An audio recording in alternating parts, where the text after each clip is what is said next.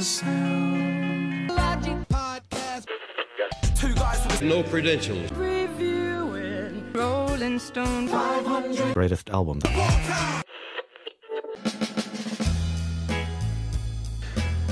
One, two, three, four, one, two.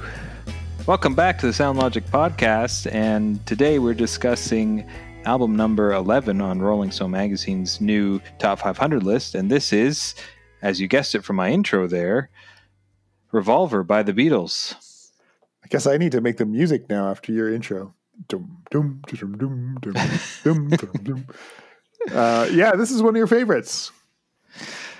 Uh, let me tell you how it will be. uh, one for you, 19 for me. Yeah, this is, man, this, it, it is, for me, the first Beatles album that I purchased and therefore listened to in its entirety. It, I was into my early 20s before I decided, you know what? I've never listened to a Beatles album. I know lots of songs, but I mm-hmm. know they have a lot of really great albums, so I should probably invest a bit in. If I want to be a Beatles fan at all, I should probably get an album or two. And I'm not. I can't remember why that's the one that I started with. I think that I It was knew. in of- like the discount bin at Sam or something like that. no, I think I got it with a lot of my other albums at uh, Deja Vu Discs. Oh, okay. uh, where I got a lot of albums, especially when I started getting into okay, I need these albums by Yeah. by the Beatles and these albums by Floyd. Like, let's go and see what they have there because you get a good price, you get a Yep. second hand. So, um, and a lot of them like they don't resell them unless they're in good shape. And Yeah. uh, yeah, it was a great place to get them. And I love it because there are some really big hits that are really easy to listen to, like Eleanor Rigby and uh, Gotta Get You Into My Life. And I Want to Tell You, Yellow Submarine, Good Day Sunshine. Like just really, really hmm happy, peppy, well known songs. And then there's Yeah. some other stuff that's like really pushes the boundaries of what was contemporary music at the time. Songs like um, Taxman and Love to You, uh, just very different. Um, Tomorrow using- Never Knows, too, closing out the album. yeah, tomorrow. Yeah, sorry, that's what I meant to say. Taxman and Tomorrow Never Knows with the with sitar, Yeah. and uh, playing drum loops backwards, and like just some really innovative stuff for 1966. um, and it, I think this is the first. We've talked about this, Ben. This is the first Beatles album that really doesn't sound like early Beatles. This came after Rubber Soul, which they were starting to change, but that was like in my mind the pinnacle of that early Beatles sound. They had kind of perfected it. You can hear in that album them starting to move away from it, but they hadn't really moved away from it yet. There's still that early sound there. This one is is a departure into something new. This is for those who say that Sgt. Pepper's is the greatest Beatles album and one of the greatest albums ever. Uh, this is regarded as the precursor to that. Like this is the jumping point to that. And on this 2020 list, the former champion number one album is bumped all the way down to number 24. and what remains is Abbey Road at five and Revolver here at 11. Yeah. And it's still my favorite Beatles album. It's one of my favorite all time albums. And not only because I think it's the first one I fell in love with, but there are so many good things and so many different things here. It's not 14 tracks that are all the same. Like, there Yeah, are probably, you know, three or four that sound similar to each other. And man, it's just, I can't, I could go on and on and on. And I, Yeah. if you're going to listen to the review that we've already done, and I'm sure I ramble there. But uh, yeah, I just, I gush about this. It's one of my all time faves. Uh, but enough about me. How do you feel about it? And this was number three, Yeah. and now it's number 11. I. I guess I'm okay with it because, like we said before, I don't need there to be five Beatles albums in the top 10. Like, they're great, but we can represent them by one or two great albums. Uh, so I don't. I'm okay with it here. I still think it's one of the best. Yeah. Uh, what, how, what are your thoughts here? I I'm not sure why I was so hard on it, but this album only lasted one re-ranking for me. It was Mm. only when we re-ranked the top ten the last time, and then it was gone from my list. Um, Wow.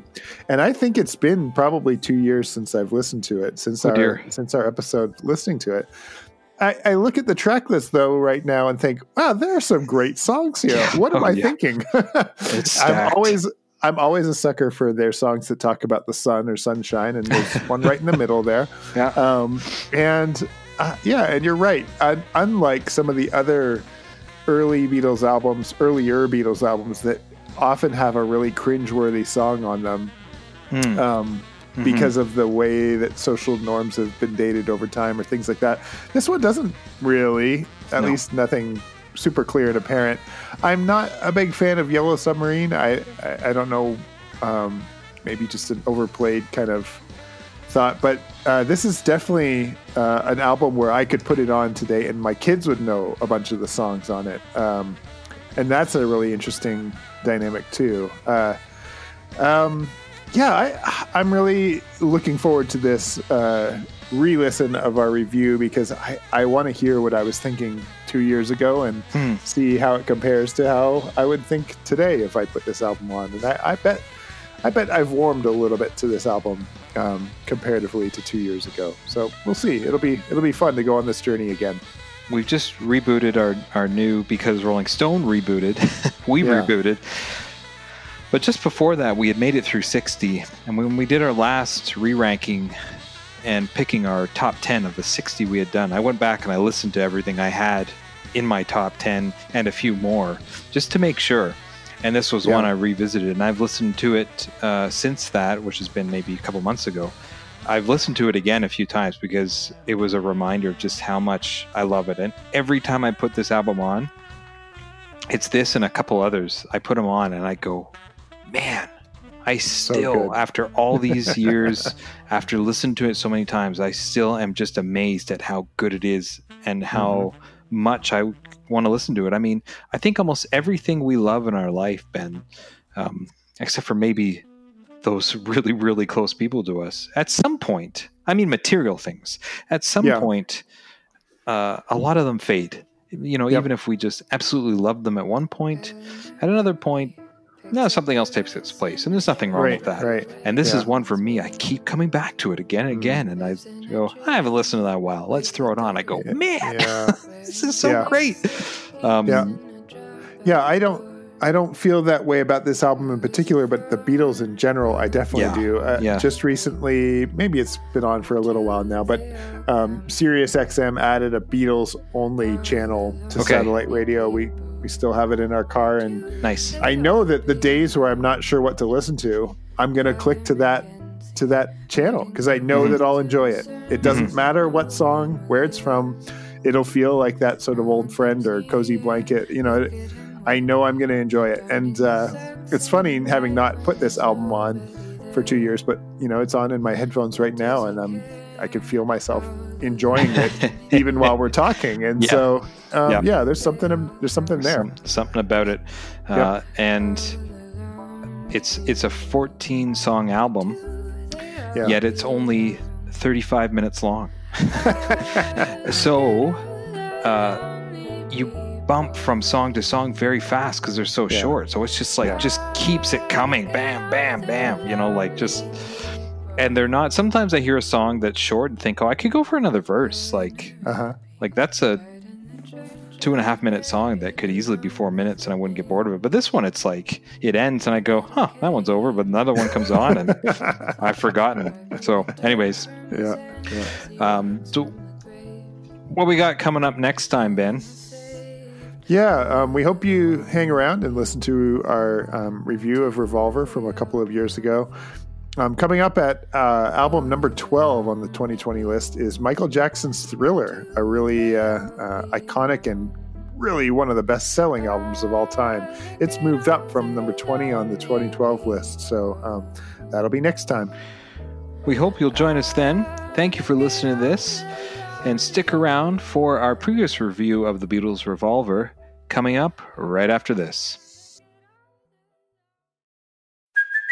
Hey, it's Kaley Cuoco for Priceline. Ready to go to your happy place for a happy price? Well, why didn't you say so? Just download the Priceline app right now and save up to 60% on hotels. So, whether it's Cousin Kevin's Kazoo concert in Kansas City, go Kevin, or Becky's Bachelorette Bash in Bermuda, you never have to miss a trip ever again. So, download the Priceline app today. Your savings are waiting. Go to your happy place for a happy price. Go to your happy price, Priceline. I'm Ben, and you're listening to the Sound Logic Podcast. This is Mike. Each episode, we discuss one of music's greatest albums from Rolling Stone magazine's top 500 list. Brought to you by two guys with no credentials. Hey, welcome back, everyone. Today we're discussing album number three from Rolling Stone's top 500 album list. This one is Revolver by the Beatles.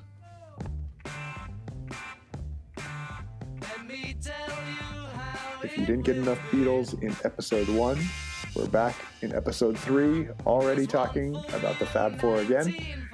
And we're going to hit it up a few more times here. Uh, this list, especially in the first few, really loves the Beatles. They put four Beatles albums in the top 10, so uh, we're going to talk about them a lot, which I personally don't have a problem with, but that's just the way it is. We both have the same answer to this question, but have you listened to this album before embarking on this project? Yeah, similar to with Sergeant Pepper's. Uh, during that phase of grad school where I binge watched the Beatles anthology series, I downloaded them all. I had all the studio albums, and uh, and so yeah, I've listened to it in its entirety uh, on numerous occasions, and I'm looking forward to discussing it today. This is the first Beatles album that I bought, you know, in the CD form to have the album. And growing up, especially in my late teens and early 20s, I never felt like I needed to buy Beatles music because at work we listened to the radio all day long, and the local classic rock radio station we listened to played so many Beatles songs all the time, and they did a segment uh, every day called the Beatles Break, where they played a couple. I don't know if it was you know four in the afternoon. They played a couple Beatles tracks, and usually they played like a popular one and kind of a deeper cut. I knew, you know, I had heard tons of Beatles music, but when I felt I wanted to go a little deeper, somehow I knew whether someone had told me or I'd heard it that Revolver was the one I wanted to get. So I went and I saw it and I bought it. And uh, as I started to buy more Beatles albums and listen to more of their music, this is still my very favorite. And I don't think it's because it's the first one to die. There's just so much I really, really like on it. We maybe should hold off on saying whether this is true, but it'd be fun sometime to talk through what our favorite Beatles album is. Um, there's so many good ones, but it seems like everyone has a personal favorite. Mine has changed over time. I was I was really into uh, Hard Day's Night, the movie, Oh, after watching Beatles Anthology. right. And I, I don't know. For some reason, I think it just exemplified what I thought the Beatles were supposed to sound like at that point in my life. And I listened to that a lot. Uh, so anyway, it, I won't spoil it for what my favorite is now, but it'd be, it'll be interesting to talk about that. Maybe maybe after we finish the top ten and we get through these four. Are you saying you're not sure if you want to keep that in or not where I say it's my favorite? You want to come back to that? Oh, did you say it was your favorite? This is still my very favorite. I did. Oh, I'm clearly not doing a good listening. Uh, yeah, we'll talk about it later. We'll talk about that after. so let's give a little context on this album. Uh, it was released on August 5th in 1966, and it was the band's seventh studio album. We have discussed there were some recordings before that, and the U.S. list and the U.K. list can differ, but we're going to go with the seventh. But I can tell you this: it came after Rubber Soul and came before Sgt. Pepper's. Uh, all songs were written by Lennon McCartney except for three that were written by George Harrison as Taxman, Love You To, and I Want to Tell You. Uh, and it charted at number one in both the US and the UK. Worldwide sales, we got somewhere around 6 million. Uh, that's up until now. And a couple notes on the album. Here's an interesting one. It won one Grammy in 1967 for Best Album Cover. which I didn't even realize was a thing. I'm pretty sure it's not a thing anymore. Yeah, it, it's evolved into, it's now called the Grammy for the Best Recording Package. So it, it still has to do with like the physical appearance of an album, but they still give a Grammy for this. Really? Yeah, it's it's not it's it's changed the title a couple of times throughout history, um, but they still do award something like this, and and they've changed parameters over time. They used to hand out one for sort of pop rock and one for classical. Then there was a shift to just hand out one.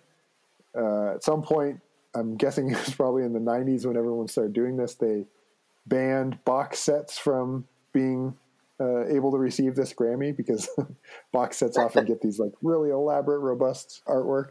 Oh, yeah. Yeah, it's so interesting. It's something I never knew was a thing until today. And they were inducted into the, or sorry, this album was inducted into the Grammy Hall of Fame in 1999. Do you, do you even know what that is? No, Okay, we'll skip that part because I don't know what it is. For an album we both profess to love so much, uh, we really don't know much about it so far. Just listened um, to the songs. And then, you know, we know that this was the last album they recorded before they stopped performing live. Yeah, So we saw that in Sgt. Pepper's, they were way more experimental because they knew they didn't have to reproduce them live. And I think we start seeing this even more in Revolver than had happened before. Because I think, I would expect they probably knew that this was coming or had talked about it a little bit. They knew that they were kind of heading in this direction. Besides uh, a really bad nightmare. it's an album cover I've always looked fairly quickly at without really looking at what the different faces are. I don't know if they're are they all pictures of the Beatles or are there other are there other people thrown in as well? The guy who's sort of right in the center looks a bit Amish or something with the beard there. It's that's Lennon, and I, I've always felt like, who's this Amish guy in the middle of the Beatles album cover? Snuck into the photo shoot. Yeah, some of these albums are really small or, or slightly obscured. As far as I can see, they're all photos or drawings of the Beatles. Yeah. And uh, we look at the that picture of John Lennon where it looks like he just has a chin strap beard, and it's like there's something placed around his face, another image. Uh, so I don't think he had uh, been dabbling in that religion at all. Although I wouldn't put it past him. I don't think that's what happened. One of the things that I always felt really, really super creepy is when you can look at an image of this and get real close, you can see that the four big drawings of the guys in the band on at least one of them, and that's George Harrison on the bottom right corner, they're actual photographic images of their eyeballs have been placed into the drawing. Oh, Um, and that to me just like is really creepy. If you look, you know, I have a copy of the album. And you look closely at George Harrison; those are actually, I would assume, his eyeballs, photographic images of them. So you get the shine there in the midst of this pencil drawing, and it's like a little unsettling. yeah, for real. The the artist was supposedly um, imagining these images tumbling out of the drawings. He saw the drawings Okay. as sort of one state of consciousness and these little bits of their past kind of tumbling out of them. It, it's certainly an interesting cover. I guess we'd have to use the word iconic just because of who it was and when when it came out and, and how good the album is. For a long time, I did just kind of look past it before you kind of you really got to look close and dig into what it is. It's kind of just this, yeah, like this, just this big jumble of images of the band. It, it's it is very 60s and psychedelic, um, but not as focused and structured. I feel as Sergeant Pepper's, for example, where you can see a bit more of a thought process on who they've got in there, what they've laid out. Again, very complex, uh, but there's a bit more, I guess, strategy. I, you know, I, I don't want to offend the artist uh, and the creative license in creating this because there's obviously a, a design here, but um, yeah, I guess to the to the layman's eye, that one just seems to, it's just a little more appealing. Again, this one just has a few things that are just a little unsettling that kind of you look at it and go, yeah, okay, uh, that's enough. Well, it strikes me um, the albums that came before this are mostly their foreheads in a kind of uh, serious, we're too cool kind of pose, various arrangements. Right. And everything that comes after, with the exception of the White Album, which is just blank, is like flamboyant, exploding color, um, Yep. psychedelic. So this kind of is a placeholder in the way that their sound is shifting between the sort of old look and the new look that's about to be unveiled. It does seem like a strange choice to go with the black and white, given that there's such a shift happening in their musical sound at this point. Well, on their next album, Sgt. Pepper's, that's the first time we see any of them with facial hair. Right. Except for the Amish beard on this cover. Uh, yeah. I don't even think that's his facial hair in that image. Um, and it's also the first time we start seeing them grow their hair different than each other. they've always pretty much been the same. Yeah. In these images, we start seeing, you know, it's a little shaggier, a little different than each other. And then, of course, when we get into Sgt. Pepper's, we see them just starting to do their own thing. Right. So this is again, this is always referred to as this was the precursor Sgt. Pepper's. This was the stepping stone from this album to that album. Uh, so we see the beginnings of all those things, even in the artistry. 14 tracks on this album. We start off with Taxman, Eleanor Rigby, I'm Only Sleeping,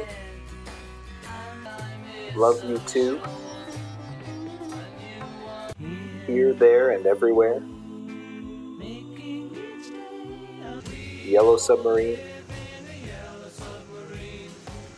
She Said, She Said, Good Day, Sunshine, and Your Bird Can Sing, For No One, Dr. Robert, I Want to Tell You, Got to Get You Into My Life,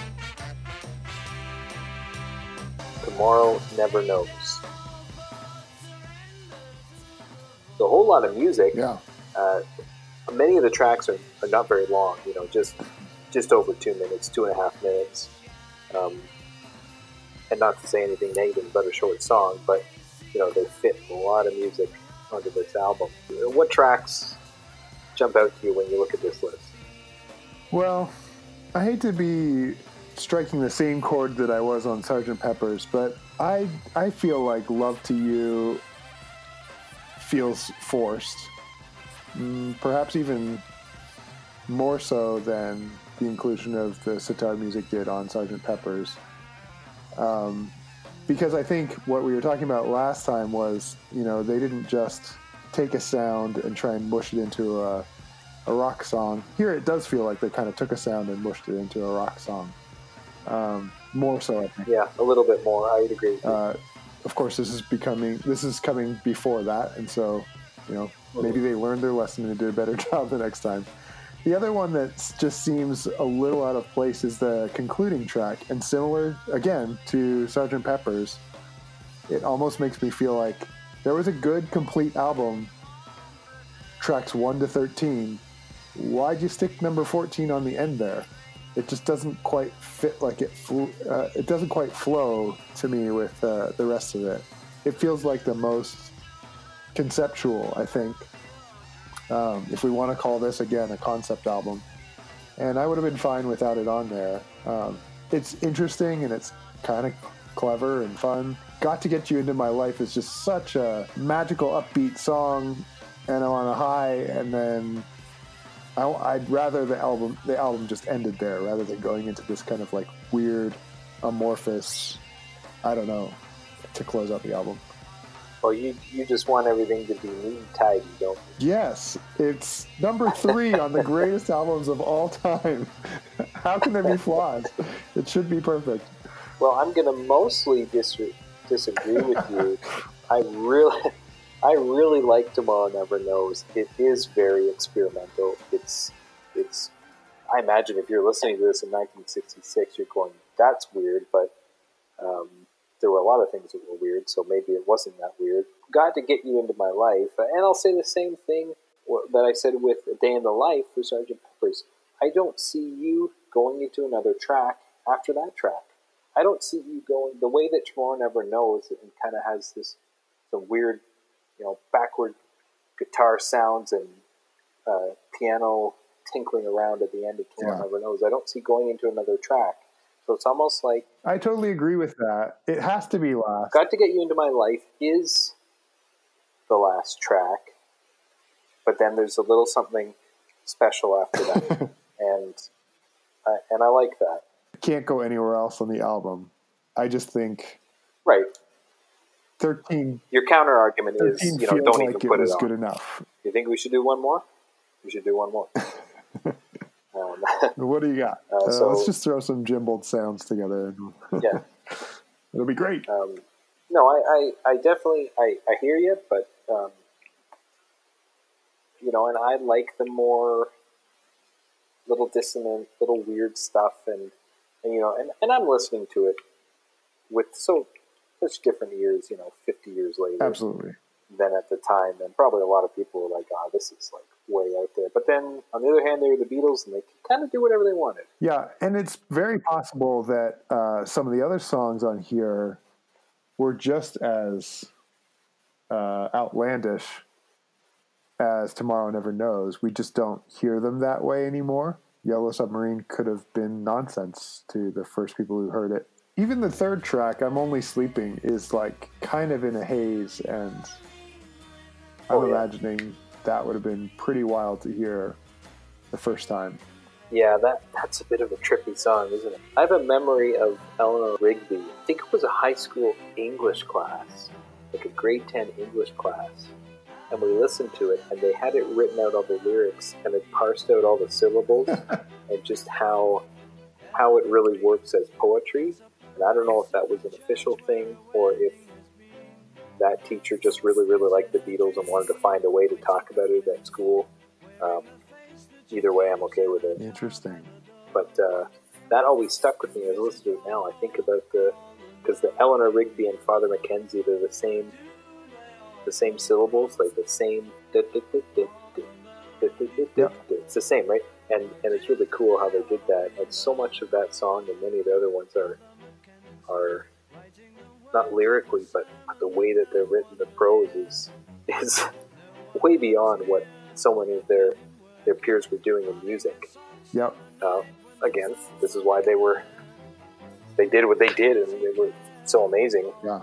But yeah, that's a, just a, a great example of their their excellent uh, uh, lyrical skills. Yeah. I had an interesting experience just today. Um, I was doing my homework and listening to this album to get ready this afternoon and put it on. And uh, two of my kids came into the living room and wanted to kind of dance around. Uh, Taxman is such a fun, bouncy, you know, we were like, I was throwing them up in the air. They were loving it. And then Eleanor Rigby comes on, and it's just this like, it almost felt like a funeral march. Like they just sort of like, Daddy, what is this? And uh, it just totally changed the mood. And I'd never considered before the roller coaster ride of emotion that this album takes you on. Because Oh, then I yeah. skipped to I'm Only Sleeping, thinking, well, maybe the next one will be better to dance around to. It's also kind of like this melancholy sway, very different than Eleanor Rigby, but also not necessarily upbeat like like Taxman. The next track is no better because it's the sort of experimental uh, sitar. Um, and here, there, everywhere is, you know, we're six, five songs in, and we've got five completely different sounding tracks. Uh, sixth song is Yellow Submarine, so finally you're back to something more Yeah. danceable, but it's totally different than Taxman. And I think the whole it just does that the whole way through. Uh, so maybe I'm changing my mind. Maybe Tomorrow Never Knows is fitting with the whole the whole thing. It just I just don't like it as much as some of the other songs. Maybe that's my my beef. It's the crux of all of my issues with this project that we're undertaking. If I don't like it, it's not going to fit. Um, Uh, it, it is very diverse, just Yeah. as Sgt. Pepper's is diverse in, in its sounds and in its lyrics.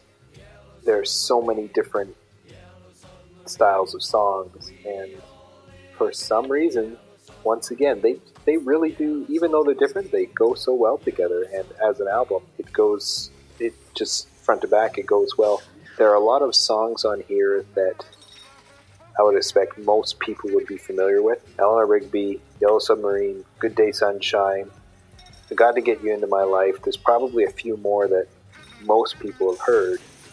Uh, and I remember playing this uh, for my wife. Hey, have you have you heard Revolver? And, no, I don't think so. Played it, and it's like, oh yeah, I know that. I know that. I know that. yeah, They're all on one album. Is this a is this a compilation? Right. Nah, it's just a really good album. And I feel like most of these songs, maybe a few exceptions, most of them could be singles. right. I think some of those more experimental, more Eastern sounding ones maybe would have struggled as singles, but but a lot of them, I really, I always really, really like "And Your Bird Can Sing" with that double, that harmony guitar line uh, through it, kind of fuzz tone. Uh, I thought that's a that's a really cool thing. Very simple, but really effective.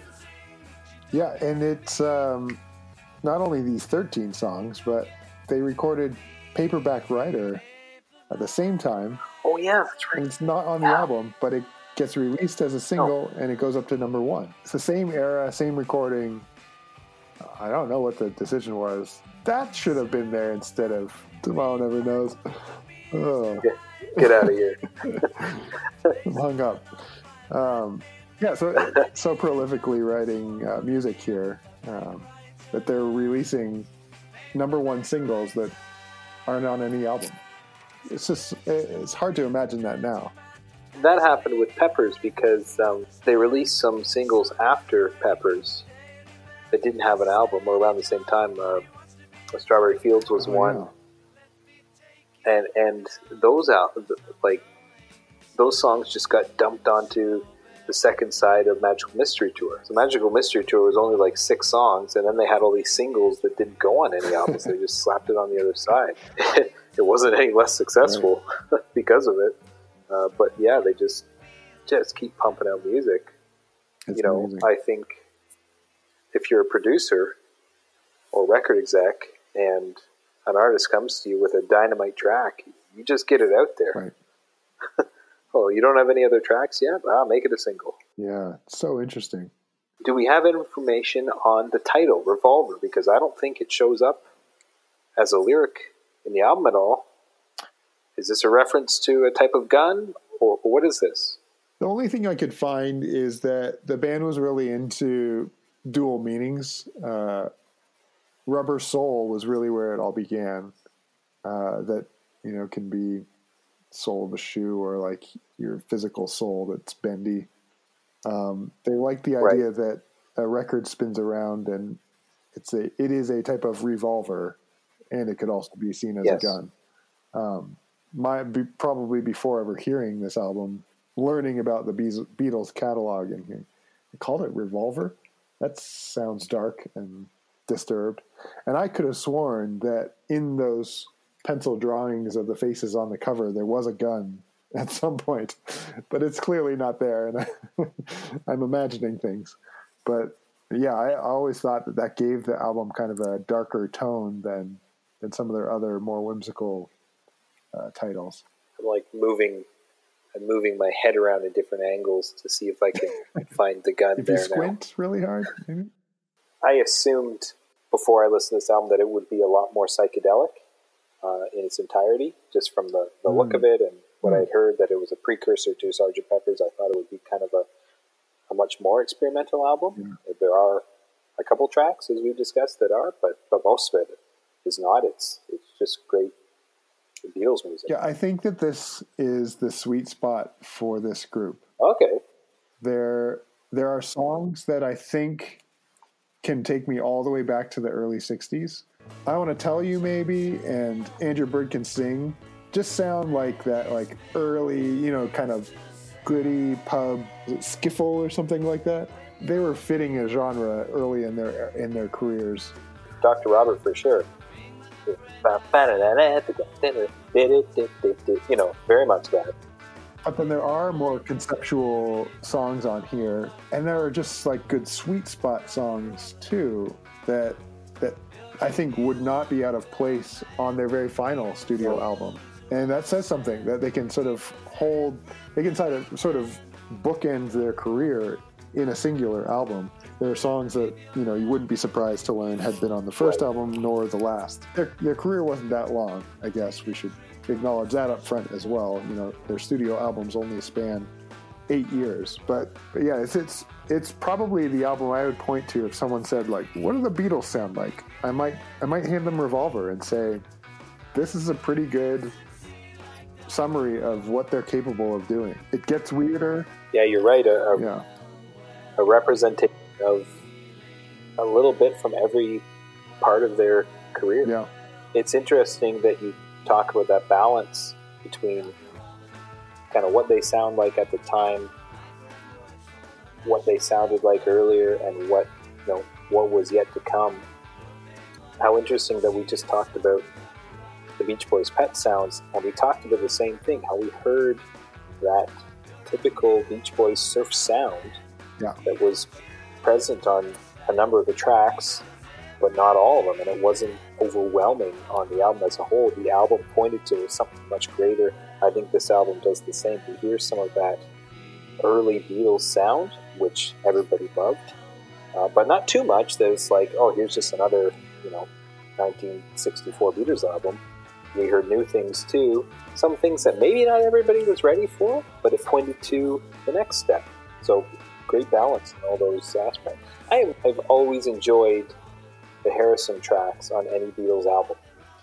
Uh, you know, the opening track here, Taxman, uh, I really like it. There's parts of it that are kind of weird, kind of experimental, but as a whole, it's it's a fun sing along, dance along song. And also, uh, Love You To. Again, that's the got that Eastern uh, sitar tabla sounds. Uh, think uh, I think the term Hindustani uh, that, that he had learned, and and I want to tell you. Um, what I want to tell you is much more. It sounds a little bit more like a Lennon McCartney song. It's more anthemic. Usually, Harrison songs are a little more insular, a little more. Oh, what's the word? I lost it. Anyways, um, uh, yeah, but I like. I, I really like the Harrison tracks, and I really think he was a gifted songwriter. And although Lennon McCartney took the, the vast majority of the songwriting, the times that he did come and write songs, I really, really liked them. I thought that they deserved to be, you know, at the forefront. And I love that he gets the opening track here. Yeah. He's got a solo album in the Rolling Stone list, right? Yes, I believe he does.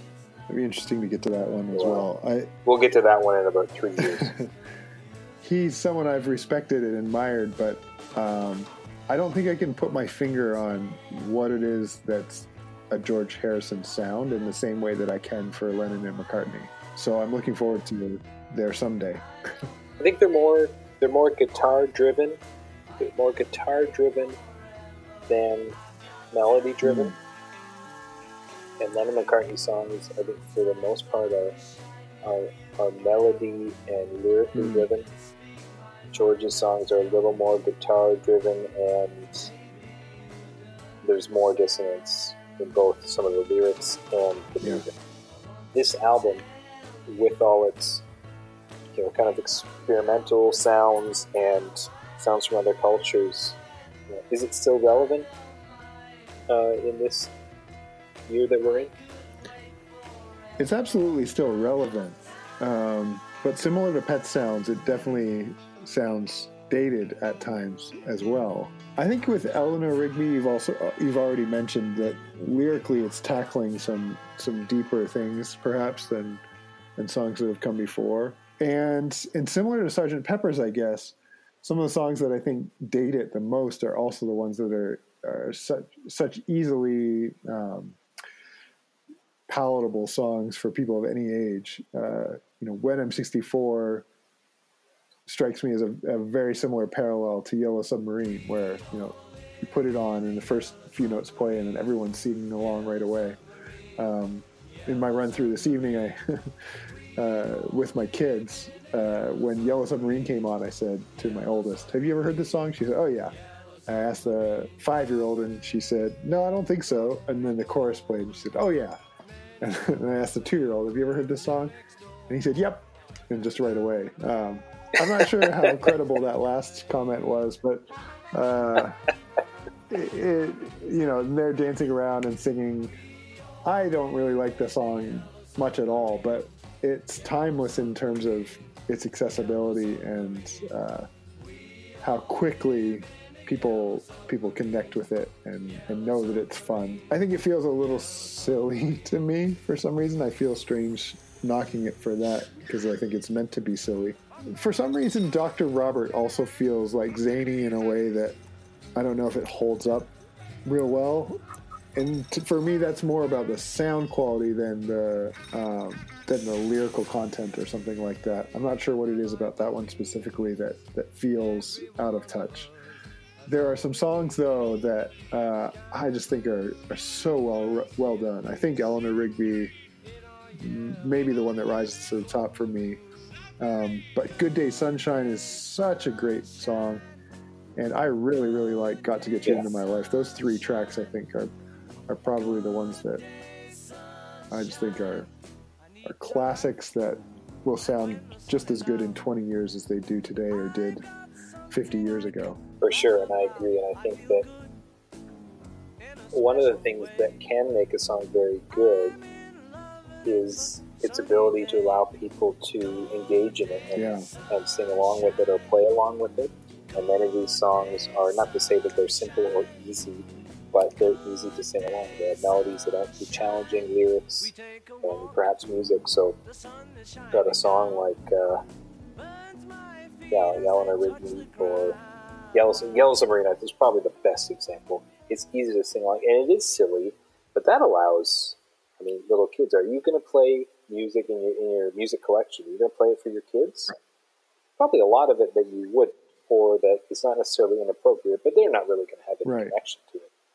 Here's a song from a, from a band that's certainly not a kids band that is really accessible for kids. It feels like a children's Yeah. song, and and as much as that does make it in some ways seem a little out of place, also makes it very very accessible, and I think that's something that for this song in particular has kind of propelled it all these decades. Is still one that is very much enjoyable. It feels a little bit more serious than Sergeant Pepper's, and I'm not sure if it's just the uh, the way that Sergeant Pepper's opens. They're both, I guess, referenced by people as concept albums, but Sergeant Pepper's feels more theatrical and a bit more fun. Yes, This feels more like they're really trying to make a great album. And I like it for that. I've been kind of going back and forth, you know, now three albums deep on how I'd reshuffle things. And I think it probably will depend on the day where I actually sit down to make my rankings on whether I put this one ahead or behind Sergeant Pepper's. They're both so good, and I have a hard time deciding which one I like more. So on that note, do you keep this at number three? it's definitely justifiable to have it at number three. Right. It was it was definitely sound logic to include it on this list and to include it as high as they did. yes. Um, I think that I could be convinced that it could be the greatest album of all time. I could also be convinced that it deserves to be knocked down a few pegs. Yep.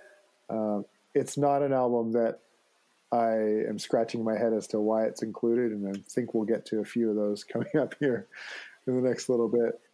Uh, Perhaps. Perhaps very soon. Perhaps no spoilers though. No, no, we don't do that here. But uh, but yeah, this is a great album and uh, definitely a good reminder of of how good the pinnacle of the Beatles' career really was. Yeah, for sure. I personally would rank this album higher than Sgt. Pepper's. However, I recognize that Sgt. Pepper's was was received much better, was commercially much more successful, and uh, critically is acclaimed much higher. And for that reason, I can understand why that would take the top spot, at least in terms of Beatles albums on this list, if not just albums as a whole. Uh, I think maybe Sgt. Pepper's is also a little easier to listen to Perhaps. front to back. It's a little less challenging. And I like an album that's a little more challenging, not necessarily super weird or super obscure, but I find Revolver to be more challenging sonically. So that has caused for me to enjoy it and enjoy listening to it. And I think some of the really big hits, there's there's some more recognizable songs on Revolver, but I guess that even that statement in itself is subjective. So, um, yeah, I would put it higher, but I understand why the curators of this list would have put Peppers at one, and then Pet Sounds, and then this, and uh, I, I can totally understand that. I don't really have issue with it. So the conclusion is that yes, this was sound logic. We don't have to go to the the baby shark seal of disapproval. Not yet. No, not yet, but perhaps very soon. We might ask. How does it feel?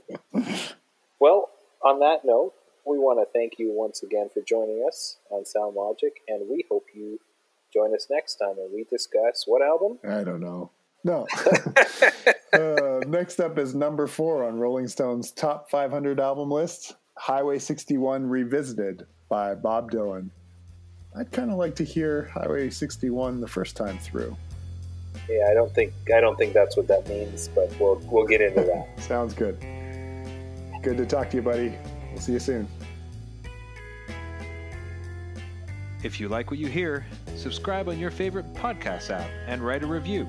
Send us a message at our Facebook page, on Instagram, or through our SoundLogic Podcast Twitter feed. Thanks for listening.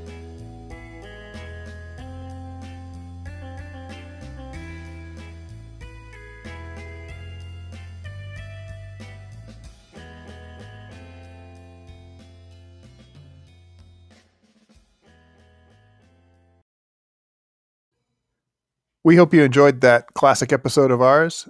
Tune in next time for the next album on the new 2020 Rolling Stone list.